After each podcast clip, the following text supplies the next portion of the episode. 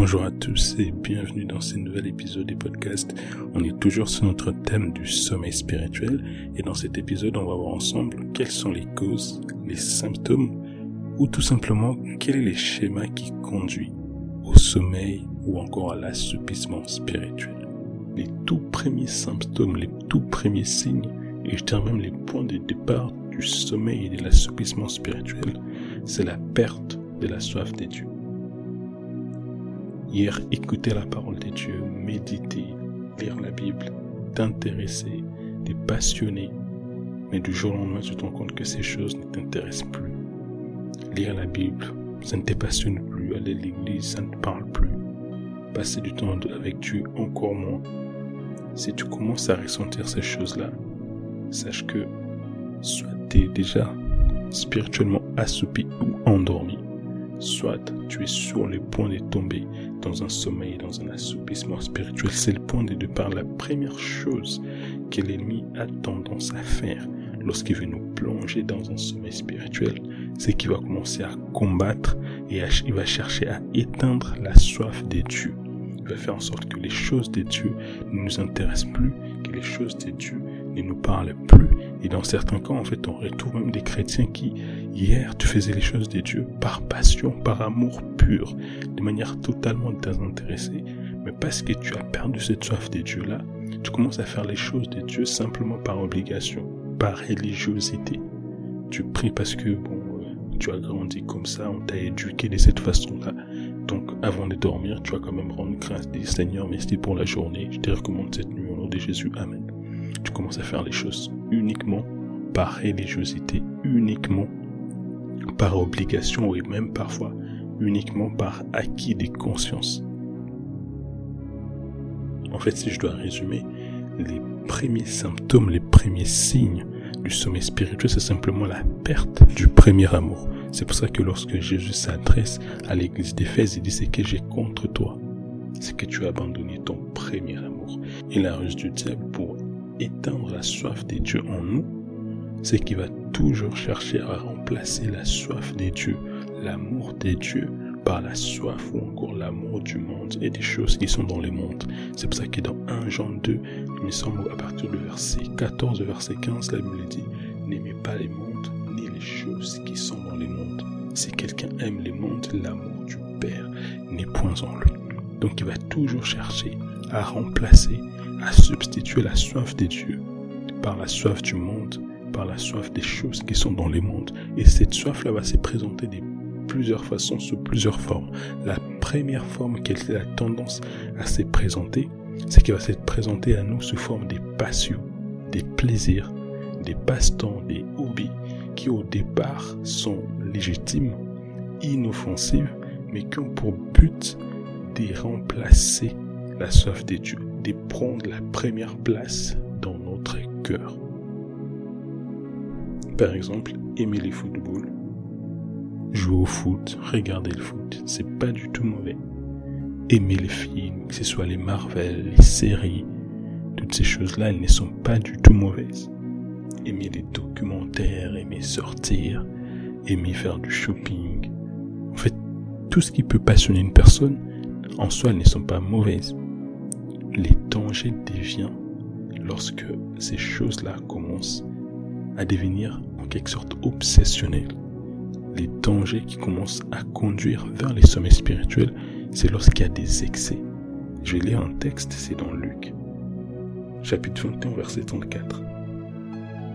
C'est Jésus qui parle, il dit, prenez garde à vous-même des craintes qui vos cœurs ne s'apésantissent par les excès du manger et du boire et par les soucis de la vie, et que ces jours ne, viennent sur vous à l'improviste.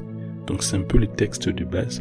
Lorsqu'on parle du sommeil spirituel, vous allez constater que dans ces textes, Jésus va parler des trois choses. Il dit, des craintes que vos cœurs ne s'apésantissent par les excès des manger et du boire. En soi, manger, c'est pas mauvais. Est-ce que Jésus dit qu'il faut pas manger? Bien sûr que non. Est-ce que boire en soi c'est mauvais? Non. On va constater qu'ici Jésus pointe les excès. Il dit vos cœurs ne s'apaisantissent par les excès du manger et du boire. Donc la ruse du diable, c'est de substituer la soif des dieux par la soif des choses du monde, des choses qui au départ vont être légitimes, mais qui, par excès, on commence à leur donner la première place dans notre cœur, qui fait que par la suite, on n'arrive plus à aimer Dieu comme avant. On ne passe plus du temps avec Dieu comme avant. Ces choses obsèdent nos pensées. On ne pense qu'à ça. On ne voit que ça quand tu dors, tu ne penses qu'à ça. Tu te réveilles, tu ne penses qu'à ça. Dans certains cas, pour certaines personnes, ça va être des séries. Au départ, quand tu étais en feu pour tu étais concentré, tu savais dire stop. Quand il fallait prier, quand il fallait te consacrer à Dieu, il fallait méditer. Mais maintenant, tu es tombé dans un, dans un excès, non pas des manger et du poids, mais dans un excès de séries. Pour d'autres personnes, ça va être un excès des films, un excès des Marvel, un excès des Disney, un excès des football, de sorte que tu ne sais plus dire stop, tu ne sais plus dire non. Ces choses progressivement commencent à t'asservir. Et c'est comme ça que très progressivement, la soif, l'amour, la passion des dieux dans notre cœur, cette flamme qui nous embrasait, très progressivement, commence à diminuer et à s'éteindre parce qu'on a laissé quelque chose d'autre prendre la première place. Vous noterez que dans ces versets, dans Luc 21-34, Jésus parle des excès des manger et du boire, mais il parle aussi des soucis de la vie.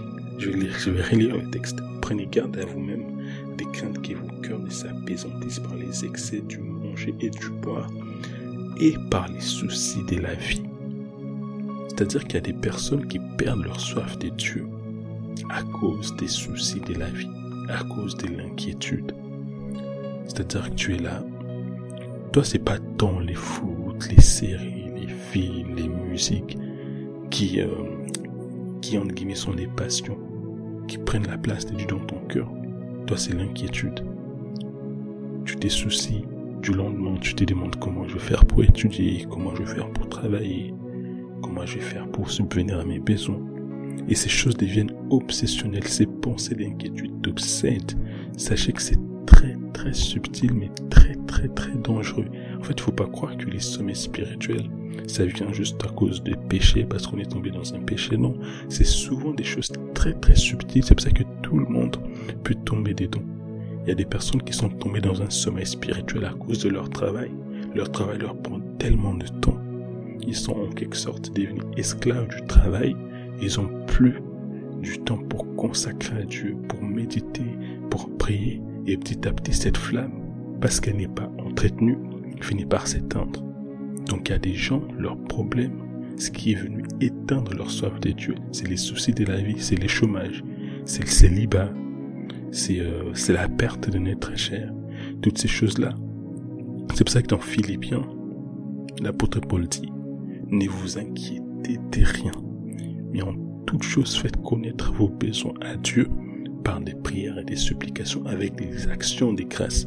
J'aime beaucoup la suite, ça dit, et la paix de Dieu qui surpasse toute intelligence gardera vos cœurs et vos pensées en Jésus-Christ.